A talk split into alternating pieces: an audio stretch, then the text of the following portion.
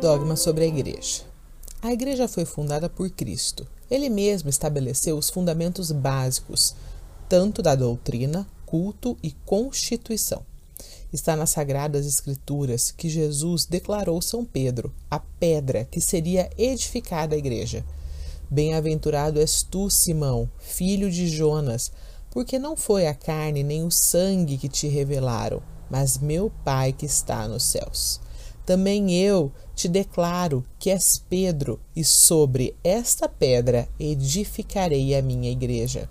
As portas do inferno nunca prevalecerão contra ela.